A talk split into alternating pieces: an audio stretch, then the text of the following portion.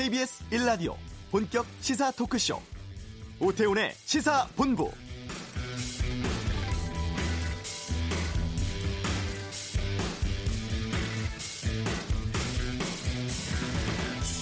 오늘부터 직장 내 괴롭힘 방지법 시행됩니다. 과거에 관행적으로 했던 직장인 사이의 말, 행동들이 이젠 불법이 될 수도 있고 이 때문에 처벌받을 수도 있다고 합니다. 법의 취지를 들어보면 이해가 될 듯 하면서도 피해자의 주관적인 고통일 경우에 직장 내 괴롭힘에 해당하는 정확한 기준 무엇인지 여기에 대한 궁금증도 생깁니다. 이 직장 내 괴롭힘은 세 가지 조건을 충족한 경우로 정의를 하고 있습니다. 직장 내 지위나 관계 우위, 업무상 적정 범위를 넘을 것, 그리고 신체적, 정신적인 고통을 주거나 근무 환경을 악화시키는 행위. 근데 이렇게 만 들어서는 판단하기가 쉽지 않죠. 게다가 괴롭힘 유형이 정말 다양해서 사안에 따라 판단해야 합니다. 오태훈의 시사본부 잠시 후 이슈에서 다양한 사례별로 괴롭힘에 해당하는지 전문가와 함께 판단해 보겠습니다. 내년도 최저임금이 올해보다 240원 오른 8,590원으로 결정되었습니다. 경제브리핑에서 이번 결정 이유 등에 대해 살펴보는 시간 가져보고요. 2부 정치화투, 일본 수출 규제에 대한 정치권의 해법과 정경두 국방장관 해임 요구 등에 대한 여야 의원들의 다양한 의견 듣겠습니다. KBS 라디오 오태훈의 시사본부 지금 시작합니다.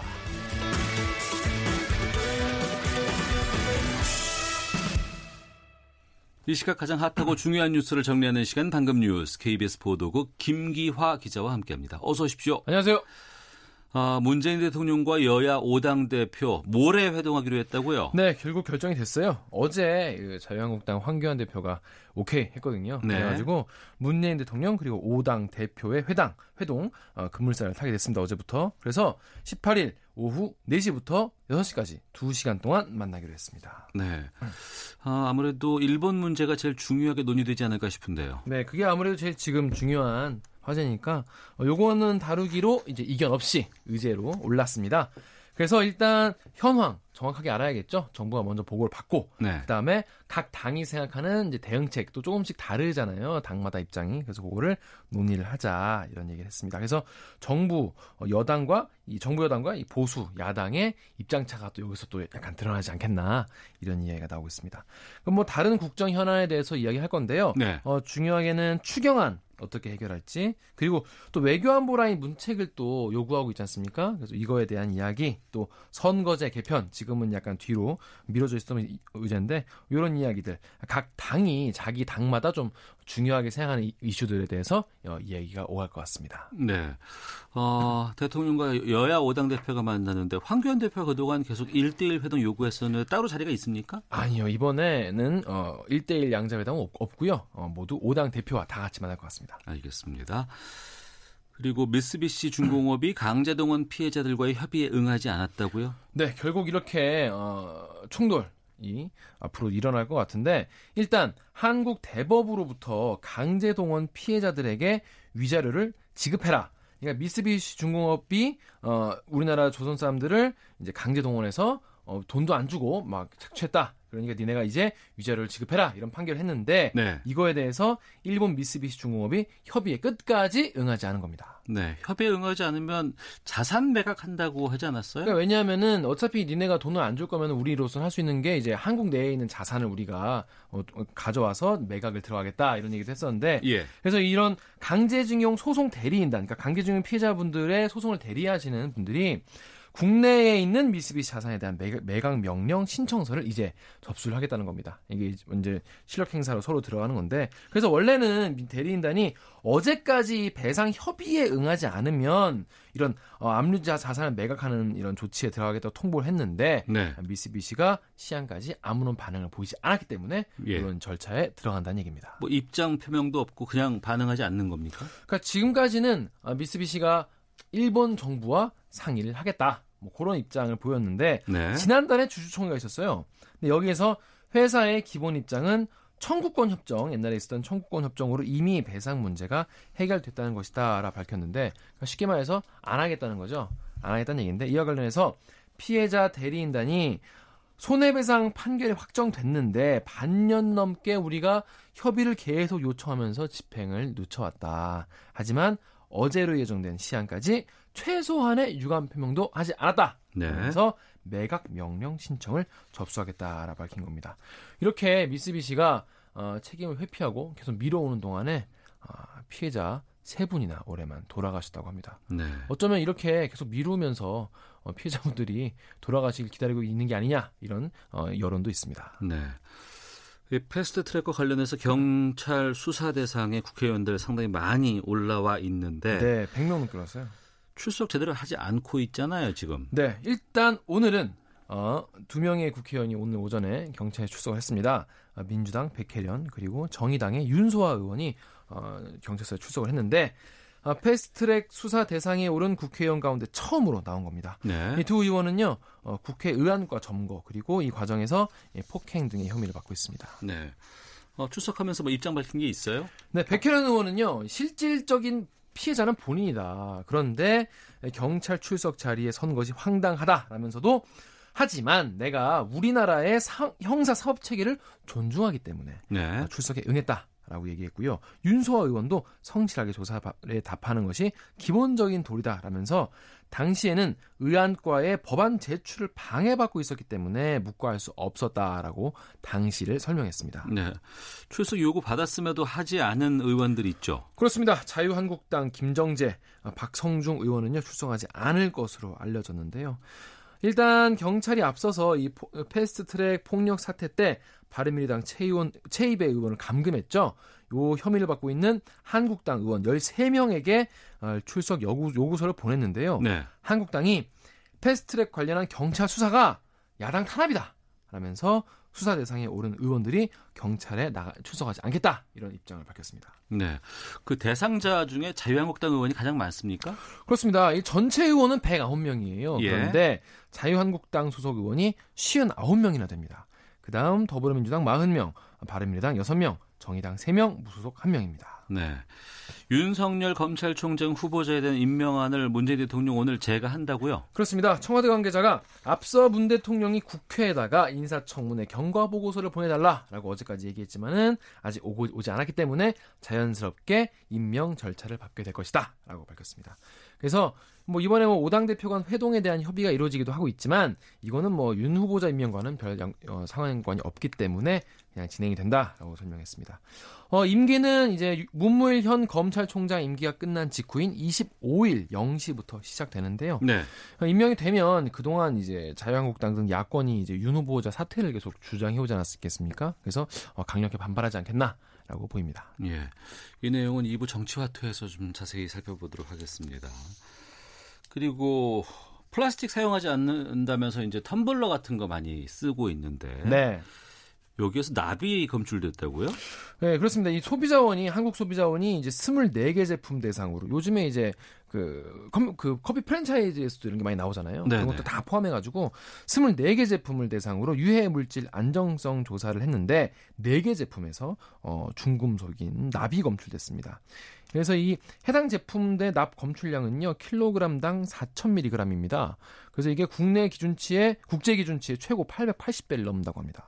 예, 텀블러에서 납이 왜 나와요, 이게? 야, 이게 그 드실 때 다 이제 스테인레스 스틸로 되어 있는 제품은 크게 예. 걱정 안 하셔도 돼요. 어. 근데 이 닿는 부분에 예. 또 페인트 같은 게 채워져 있는 경우가 있거든요. 색깔 같은 게. 디자인별로 해서 이쁘게 하려고. 그렇습니다. 그래서 이런 페인트를 코팅하는 경우가 있는데 이거를 보통 이제 납이 들어있지 않은 페인트로 하는데 이걸 더 선명하고 더 오래가게 만들기 위해서 일부 업체에서 납이 다량 포함된 페인트를 쓴 겁니다. 음. 그래서 이거를 뭐 긁어서 먹지 않아도요. 이거를 어, 표면을 만지거나 입에 대면은 아주 미량이긴 하지만 납이 몸속에 흡수될 수가 있습니다. 또 이런 납은 미량만 흡수를 해도 이게 축적이 되기 때문에 안 좋을 수 있으니까요. 이런 거 조심하셔야 되는데 일단 소비자원이요. 해당 업체의 제품을 다 회수하고 어, 판매 중지할 것을 권고했습니다. 알겠습니다. 방금 뉴스 KBS 보도국 김기화 기자와 함께했습니다. 고맙습니다. 고맙습니다. 이어서 이 시각 교통 상황 살펴보겠습니다. 교통정보센터의 김민희 리포터입니다. 네, 점심시간을 접어들면서 정체는 주춤한데요. 작업 구간 중심으로 더딘 흐름 이어지고 있습니다. 서울 외곽고속도로 구리에서 판교 쪽으로 하남 분기점 부근에 서 있던 고장난 차는 치워졌지만 구리 남양조금소부터 상일 사이로 정체 남아있고요. 이후 판교에서 일산 쪽으로 판교 분기점 일대의 정체는 작업 여파입니다. 더 가서는 장수부터 송내 사이로 더딘 흐름 이어지고 있습니다. 서울 양양간고속도로 양양 쪽으로 남춘천 부근으로도 작업 여파받아 차량들 더디게 지납니다. 남해고속도로 순천 쪽으로 사천에서 축동 사이 정체 역시 작업 여파고요. 중부 내륙고속도로 양평 쪽으로도 낙동 분기점 부근과 문경세제 부근으로 모두 작업 여파받아 속도 줄여 지납니다. 반대 창원 쪽으로도 감곡에서 충주 분기점 사이로는 오늘도 작업을 하고 있어서 5km 구간에서 더디게 지납니다. 그 밖에 중부고속도로 남이 쪽으로 중부 1터널 부근으로도 작업 여파받아 뒤로 산곡분기점부터 정체입니다. KBS 교통정보센터였습니다.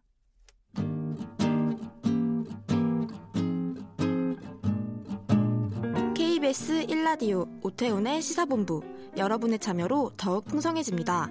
방송에 참여하고 싶으신 분은 문자 9730번으로 의견 보내주세요. 짧은 문자는 50원, 긴 문자는 100원의 정보 이용료가 붙습니다. 애플리케이션 콩과 마이케이는 무료고요. 시사본부는 팟캐스트와 콩, KBS 홈페이지를 통해 언제나 다시 들으실 수 있습니다. 많은 참여 부탁드려요. 네, 오늘부터 직장 내 괴롭힘 금지법 시행됩니다. 직장 내 괴롭힘 금지법에 대해서 잘 모르고 계신 분들 꽤 계실 것 같아서 혹시 내가 직장에서 하는 행동이나 언행이 이 직장 내 괴롭힘에 해당하는지 또 혹 내가 괴롭힘을 당했다면 어떻게 해야 할지 알아보는 시간 갖겠습니다. 직장 갑질 119의 최혜인 노무사 자리하셨습니다. 어서 오세요. 네, 안녕하세요. 예. 우선 이 직장 갑질 119가 어떤 곳인지 좀 소개해 주세요. 네, 저희 직장 갑질 119는 직장에서 부당한 대우를 당했다거나 갑질을 당한 근로자들이 오픈 채팅방이나 이메일로 상담을 받을 수 있는 역할을 하고 있는 단체입니다. 얼마나 됐어요, 이 생긴 지? 저희가 2017년 11월 1일에 만들어져서요. 지금 음. 한 20개월 정도 됐습니다. 네. 오늘부터 이 직장 내 괴롭힘 금지법이 시행이 됐습니다. 네. 이 법이 어떻게 만들어졌는지가 좀 궁금해요. 우리가 노동법은 있었잖아요. 그렇죠. 네. 어, 직장 내 괴롭힘과 관련한 법안이 2014년부터 발의되기 시작했어요. 예. 그리고 계속 폐기되고 발의되고 반복하다가 이제 작년에 유독 그 엽기적인 일들이 많았죠. 많았죠. 예. 이제 뭐 예. 대형 병원 간호사들의 장기 자랑부터 시작해서 음. 이제 위디스크 양진호의 네네. 폭행 영상까지 좀 화제가 되면서 항공사들도 있었고 그렇죠. 예. 그리고 그 외에도 이제 자기 목소리를 내지 않았던 많은 분들이 음. 이제 여러 통로를 통해서 고통받고 있다라는 의사 표시를 하기 시작했어요. 네. 이런 것들이 모이면서 이제 한국 사회에서 더 이상 직장 내 괴롭힘을 방치하면 안 되겠다라는 공감대가 생, 생기면서 이제 법이 좀 통과될 수 있었던 것 같습니다. 네. 근데 이 괴롭힘이라는 것이 상당히 포괄적이고 다양한 형태로 존재할 수밖에 없거든요. 네. 근데 이걸 법으로 규정한다는 게 쉽지 않았을 것 같은데 이 괴롭힘을 어떻게 정의를 했습니까? 음, 직장 생활을 하다 보면 직책이나 관계상의 권력 관계가 생기기 마련인데요. 예. 이런 권력을 이용해서 업무와 무관하게 업무상의 적정 범위를 넘어서 이제 근로자한테 정신적인 고통을 주거나 업무 환경을 악화시키는 행위를 직장 내 괴롭힘이라고 정의할 수 있습니다. 네. 근데 이게 구체적으로 들어가면 이 행동이 법의 규정에 위반된 것인지 아닌지 이게 좀 고민이 될 것 같아요. 네, 맞습니다. 어. 그 동료 간에도 이게 성립이 됩니까? 네, 동료 간에도 성립이 됩니다. 이제 기본적으로는 직책상의 우위가 있어야 직장 내 괴롭힘이다라고 볼 수 있는데 네. 이제 동료 간에도 성별이라든지 음. 연령이라든지 누군가가 전문적인 자격증을 갖고 있다던가 아니면 회사 내에서 더 영향력 있는 부서에 소속돼 있다던가 음. 이런 여러 가지 면에서 우위성이 만들어질 수 있기 때문에 동료 간에도 직장 내 괴롭힘이 성립될 수 있습니다. 네. 이 법이 촘촘하게 모든 것을 다 규정할 수는 없겠습니다만 앞으로 법을 시행하는 과정에서 판례라든가 이런 것들이 좀 근거로 남아 있을 수밖에 없기 때문에 어, 지금부터 시행하는 시기부터 좀 여러 가지 챙겨봐야 될 게 좀 많이 있을 것 같다는 생각이 들고 그래서 저희가 좀 그 직장 내 괴롭힘에 어떤 것들이 해당될 수 있는지 사례를 좀 저희가 몇 개를 좀 준비해 봤어요. 방송상에서 뭐 드라마라든가 예능 프로그램에서 드러나는 내용들인데 이 듣고 계속해서 좀 이게 해당되는지 좀 말씀을 여쭙겠습니다. 네. 오늘 일정 끝나서 공간으로 갑니다. 음, 너무 일찍 끝났는데? 저녁이나 먹고 갈까? 가족하고 약속을 그래? 했습니다. 예. 어, 그럼 같이 먹으면 되잖아. 어머 어머 어떡하니 아우 아우 예, 낯익은 목소리가 들리실 텐데 KBS 사장님 귀는 당나귀 귀에 출연을 한 박원순 시장과 비서관의 대화였어요. 업무가 일찍 끝났습니다. 그래서 집에 좀 일찍 가겠습니다라고 했는데 저녁을 같이 먹고 가자고 했고 약속이 돼 있다. 가족과 약속이 있다 했더니 그러면 당신 가족들과 같이 먹자 이런 얘기가 나오는데 이거 어떻게 돼요? 어, 직장 내 괴롭힘이라고 볼 수 있을 것 같습니다. 아, 그래요?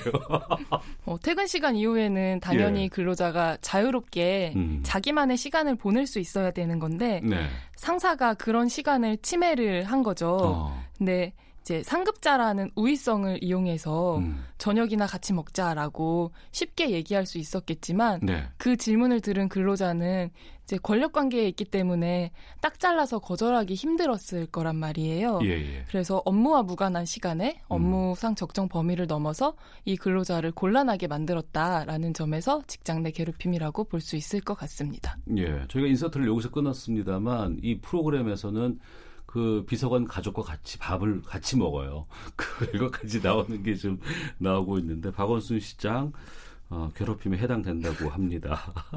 그리고 또 하나 좀 사례 좀 들어보겠습니다. 부장님, 어, 저 오늘 오후에 반차 써도 될까요? 반차? 무슨 일 있어? 엄마가 갑자기 다쳐서 병원에 입원을 하셨거든요. 뭐? 많이 다치셨어? 아니요, 많이는 아니고 발목을 조금. 어, 그래, 그럼 오전에 반차 쓰고 지금 가봐. 아, 아니요. 오후에 갈게요. 엄마가 오후에 오라고 하셨거든요. 어, 그래, 그럼 그렇게. 해. 감사합니다. 네. 반차를 쓰겠다고 했고 반차 쓰는 걸 허용을 했는데 오전에 써라라고 했더니 아니요 저 오후에 쓸게요라고 했어요. 그 사유가 좀 약간의 어, 약간의 뭐가 좀 있는 것 같은 생각이 들긴 합니다만 이런 경우에 좀 말씀을 해주시죠. 일단 연차 유급 휴가는 근로자가 원하는 시기에 자유롭게 쓸 수 있어야 되는데 네. 이제 부장이 어 연차 휴가를 못 쓰게 음. 방해하려는 의도가 있었는지 없었는지는 모르겠지만 네. 별다른 이유 없이 꼬치꼬치 캐물었고 음. 그리고 언제 써라 라면서 본인이 다른 시기를 지정해 주기도 했죠. 네. 이런 것들이 이제 근로자로 하여금 연차 휴가를 쓰는 걸 눈치 보게 만든다거나 어. 다음에는 더 어렵게 얘기를 꺼낼 수밖에 없는 환경을 만드는 거죠. 아. 그렇기 때문에 예. 직장 내 괴롭힘이라고 볼 만한 소지는 있을 것 같고요. 예. 이제 그것뿐만 아니라 근로기준법에서 정한 연차 유급휴가 어. 규정을 위반한 거라고도 할 수 있습니다. 아 이게 괴롭힘에 해당이 되는 소지가 있군요. 그렇죠. 별다른 이유 없이 어. 휴가 사용을 방해했다라고 예. 볼수 있습니다. 어. 근데 편한 사유면 좀 물어봐도 되지 않을까 싶은 생각이 불현듯 들긴 하는데 안 되는 건가요? 편한 사이라는 거는 이제 권력을 가진 사람은 그렇게 느낄 수 있어요. 아 그렇군요. 네. 예, 아, 예, 그렇습니다. 예, 저는 권력은 없지만, 예, 명심하겠습니다. 다음 사례도 좀 살펴보도록 하겠습니다. 부장님, 정말 너무하신 거 아니에요? 왜 제가 업무 배제를 당해야 되는 거죠? 어디에 사내 연애하는 사람들은 일 100% 망친다는 통계라도 있나 봐요. 누구나 연애할 수 있고 누구나 일하다 보면 실수할 수도 있는 거잖아요. 근데 왜 저만 업무 배제 당해요? 제가 태 차장보다 직급 낮은 여자라서요? 네. KBS 회사 가기 싫어 2019 사내 연애 중인 대리가 남자친구인 차장과 부서 관련한 회의에서 아예 빠지니까 이제 항의하는 내용이 들어가 있는데 사내 연애가 업무에 여러 가지에 반영이 돼 버렸어요. 이런 경우는 어떻습니까? 회의 시간에 보통 중요한 의사결정이 이뤄지죠. 예. 네, 사내 연애라는 합리적이지 못한 이유로 음. 회의에 참여하지 못하게 하는 거는 어, 업무 배제 네. 혹은 더 나아가서 따돌림을 시킬 수도 있는 거라서 어. 직장 내 괴롭힘이라고 볼 수 있을 것 같습니다. 예. 사내 연애라는 부분이 직장에서 미치는 영향은 좀 있는 것 같아요. 근데 이것을 드러내놓고 뭐 사귀냐 이런 거 물어보고 막 이러는 거 안 되는 거잖아요. 그렇죠. 어. 근데 이게 단순히 그걸 넘어서서 업무에 반영이 되고 또 형평성과 좀 다른 행동들이 나온다는 거는 당연히 괴롭힘으로 해당될 수 있다. 네. 어, 알겠습니다. 직장 내 괴롭힘 방지법에 대해 살펴보고 있습니다. 직장갑질 119 최혜인 노무사와 함께하고 있는데요. 괴롭힘 방지법 많은 뭐 노동자들은 환영을 하겠습니다만 직장인들도 또 업무 지시를 내려야 하는 상사의 입장에서는 어떨까란 좀 생각이 들기도 합니다. 지금 저희가 몇 가지 사례를 좀 살펴봤습니다만 이 외에 상사들이 어떤 상황 또 어떤 태도를 조심하고 유의해야 할지를 좀 알려주세요. 두 가지로 구분할 수 있을 것 같은데요. 하나는 한국 사회 특유의 일중심 문화가 있잖아요. 예. 이제 지나치게 성과를 강조하다 보니까 업무 시간 외에 일적으로 연락하는 거, 음. 혹은 맡겨진 일은 이제 야근을 해서라도 무조건 끝내야 한다라고 하면서 원치 않는 연장 근로를 강요하는 거 네.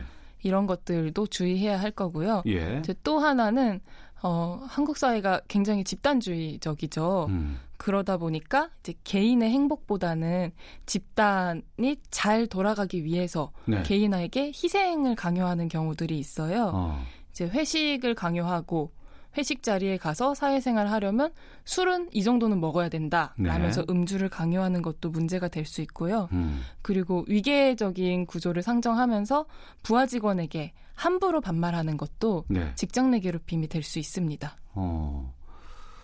만약에 회사에서 누군가에게 이런 괴롭힘을 당했다면 그럼 그때는 어떻게 해야 돼요? 괴롭힘을 당하면 먼저 회사에 도움을 요청해야 됩니다. 회사예요? 네. 어. 그 사장님에게 어, 괴롭힘 사실이 있었다라는 내용으로 신고를 할 수 있고요. 예. 신고를 받은 사장이 어떤 괴롭힘이 있었는지 조사를 하고 이제 피해자를 보호하는 조치를 해야 되고 가해자에게 징계를 하는 것처럼 가해자를 제재하는 조치를 해야 됩니다. 네. 오늘 KBS에도 오전에 인트라넷으로 보니까 이 괴롭힘 관련한 센터를 어, 어디 어디로 신고할 수 있는 번호하고 위치 같은 것들을 다 공지로 띄워놨더라고요. 예. 헌데 이렇게 신고를 하게 되면은 괴롭힌 사람 아니면 회사에 어떤 처벌을 받게 됩니까?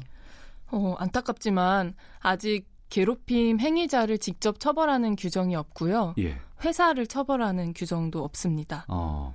이제 사장에게 신고를 해서 예. 사장이 어떤 조치들을 취해야 하는 의무를 규정한 법이라서요. 음. 회사 안에서 자율적으로 규율하게 만들어 놓은 내용이라고 할 수 있습니다. 네. 그래서 벌칙 규정이 아직 마련되지 않았고 음. 이게 이제 괴롭힘 방지법의 한계 중에 하나라고도 할 수 있습니다. 그러니까 상징적인 의미는 있지만 실질적으로 처벌 규정 같은 것들은 존재하지 않군요. 네. 어.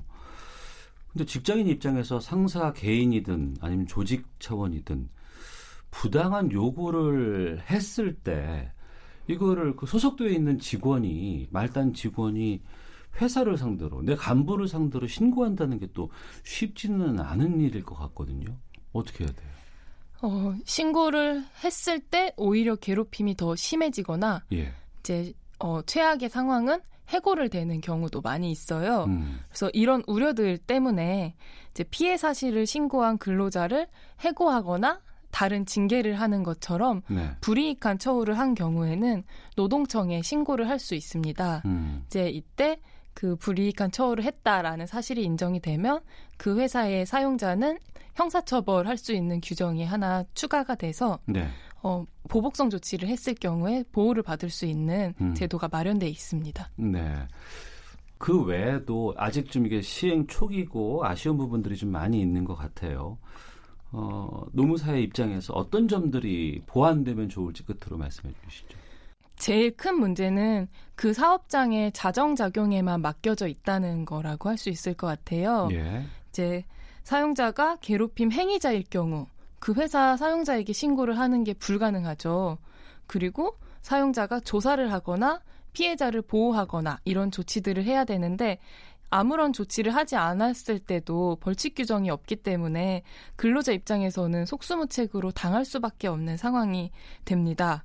그렇기 때문에 이제 이런 한계점들이 있는 지점에는 노동청에 직접 신고를 할 수 있는 벌칙 규정이 신설돼서 적극적으로 근로자를 보호할 수 있는 방향으로 제도가 좀 더 보완돼야 할 것 같습니다. 알겠습니다.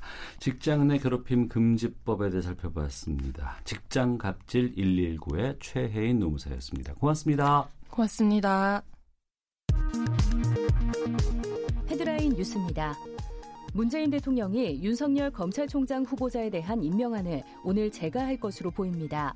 다만 문 대통령이 임명을 강행할 경우 윤 후보자의 사퇴를 계속 요구해온 자유한국당 등 야권은 강력 반발할 것으로 전망됩니다. 자유한국당 나경원 원내대표는 어제 문재인 대통령이 일본의 수출 규제 조치에 대해 경고한 것과 관련해 지금처럼 문 대통령이 직접 강경 대응에 나서는 건 바람직하지 않다고 말했습니다.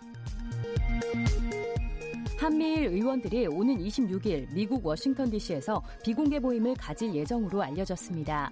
이번 회동에선 일본의 반도체 소재 수출 규제 등을 논의할 것으로 보입니다. 산업통상자원부는 제5차 한중 자유무역협정 서비스 투자 후송 협상이 내일부터 사흘 동안 서울에서 진행된다고 밝혔습니다. 더불어민주당이 이번 최저임금 인상 속도 조절이 현 정부의 소득주도 성장 정책 폐지를 의미하는 건 아니라고 밝혔습니다. 지금까지 라디오 정보센터 조진주였습니다.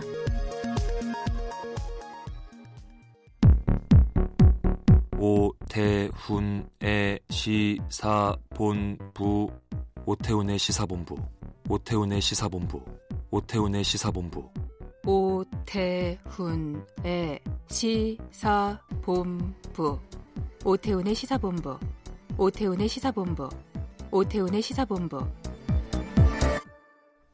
네, 매주 화요일 알기 쉽게 경제 뉴스를 풀어주는 코너입니다. 시사본부 경제브리핑 참 좋은 경제연구소 이인철 소장과 함께하겠습니다. 어서 오십시오. 네, 안녕하세요. 내년도 최저임금 올해보다 2.9%가 오른 시간당 8,590원으로 결정이 되었습니다. 이전에 상승률과 비교해서는 현저히 상승률 폭이 줄었기 때문에 노동계 반발이 좀 만만치 않은 상황이에요. 그렇습니다. 우리나라가 이제 최저임금 제도가 1988년에 도입된 이후에 예. 인상률로만 보면 역대 세 번째로 낮습니다. 어, 환란이 있었던 IMF 당시 글로벌 금융위기 이듬해가 이제 낮았던데 이러다 보니까 노동계 반발이 만만치가 않습니다. 우선 민주노총은 총파업을 얘기하고 있죠. 지금 최저임금 만원 공약 파기는 문재인 대통령이 사과로 끝날 일이 아니다. 실질적으로 책임을 져야 한다라고 네. 이제 목소리를 높이고 있고요. 더불어서 지금 그 최저임금위원회에 에, 지금 노종 노동자 편에 지금 아홉 명이 있는데 그 가운데 네 명이 민주노총에 속한 이제 노동자 위원인데 네. 전원 사퇴하겠다라는 음. 겁니다. 그러면서 이번 논의를 부당하게 이끈 공익위원 아홉 명도 전원 사퇴하라라고 이제 초강수를 두고 있는데 어, 사실 민주노총의 이유를 좀 들어보면 내년도 최저임금 2.9% 인상은 물가를 감안하게 되면 오히려 삭감 아니냐라는 거죠. 네. 그러면서 이 산출 근거도 명확하게 제시하지 않았다. 음. 객관성이 결여돼 있기 때문에 정부의 이의를 제기함과 동시에 오늘 18일입니다. 이 정부가 소득주도 성장 정책을 포기한 것으로 간주하고 노동법 계약 저지와 재벌 개혁을 내걸고 총 파업을 하겠다라고 벼르고 있습니다. 예. 그러니까 노동자 측 위원이 있고 사용자 측 위원이 있고 공익 위원이 있습니다. 그런데 예. 이번에 최저임금은 어, 사용자 측의 공익 위원들이 손을 들어준 셈이라고 하던데 맞습니다. 이 안이 선택된 이유가 무엇이에요? 이 사실 최저임금을 전체적으로 영향을 받는 근로자를 좀 보게 되면 내년도 최저임금에 영향을 받는 근로자가 최대 415만 명. 예. 중소 상인이 600만 명이에요. 음. 그러니까 한 1000만 명 정도가 영향을 받습니다. 네. 한쪽은 내줘야 되는 사람, 한쪽은 받아야 되는 사람이에요. 그럼 진행자께서 예를 들어서 자녀분이 뭐 편의점에서 아르바이트를 하고 있고 음. 그리고 이제 부모님은 자영업을 하고 계시다. 네. 어느 쪽 편을 들겠습니까? 아이고 어렵, 어렵 죠. 어렵네요. 예, 그렇죠. 난제예요. 예. 이게 부모님 편을 들 수도 그렇다고 해서 자녀 편을 들 수도 없거든요. 그러다 보니까 정부는 이 최저 임금이라는 게 사실은 노동자 생계뿐만이 아니라 소상공인과 같은 경제 전반에 영향을 미칠 수밖에 없고 그리고 과거 2년 동안 거의 30% 가까운 상승률로 인해서 너무 많은 이제 이런 부작용이 나타난 것이 사실이다라는 걸 인정했죠. 그러면서 음. 속도 조절을 예고했는데 그러다 보니까 지금 우리나라 지금 역대 세 번째로 그러면 상승률을 낮게 가져야 할 정도로 위기냐 위기다라는 겁니다. 일단 1분기가 마이너스고요. 그리고 큰 흐름으로 보면 2017년이 3.1%로 고점이었어요. 2018년 지난해 우리 2.7% 성장했죠. 올해는 정부가 아, 이번 달 하반기 경제 전망에서 낮춰서 2.4에서 2.5예요. 이게 가장 이제 좋은 낙관적인 전망입니다. 그렇게 네. 보면 큰 흐름에서 보면 2017년을 고점으로 경기는 하향 추세에 있다는 겁니다. 근데 이 최저임금을 많이 올려주면 물론 좋겠지만 경기가 하강 국면에서 경기가 상승 국면이 아닌 하강 국면에서 많이 올려주다 보니 오히려 일자리 문제, 자영업이 좀 어려워지고 내수가 위축되고 물가가 데려오르고 이런 을과 을의 대결로 번지었고 또 여기에다 또 일자리 안정기금을 투입을 했지만 그다지 효과를 내지 못했다라는 겁니다. 네. 그러다 보니까 이제 공익위원은 이제 오히려 사용자 측에 손을 들어줘서 표결 결과 15대 11 그러니까 6명의 공익위원이 이제 경영제 사용자 측에 손을 들어준 겁니다. 네. 최저임금 만 원 공약 무산한 것에 대해서 준수하지 못했다고 문재인 대통령 사과를 했습니다. 근데 이게 소득주도 성장 기조와는 별개다 이런 입장이라고요. 맞습니다. 사실 올해보다 240원 이제 퍼센트로 두 자릿수까지 나눠 보면 2.87%예요. 예. 그래서 8,590원을 이제 월급으로 따져보게 되면 209시간 기준 179만 5천여 원 정도예요. 네. 자, 그러면 지금 만약 이런 추세로라면 2020년 어, 뭐 문재인 대통령의 공약 최저임금 만 원 달성 물 건너 가는 거는 뭐 사실이고요. 내년, 후내년, 2022년 현 정권 임기 내 가능하냐? 그것도 불가능할 것 같다는 겁니다. 음. 왜냐하면 적어도 연평균 8% 이상 올라야 되는데 지금 경제 사정을 보게 되면 8% 이상 두 차례 올릴 수 있느냐 이 부분에 대한 의문이 제기가 되는 거죠. 네. 그러다 보니까 문 대통령은 뭐 두 차례나 사과를 하고 있습니다.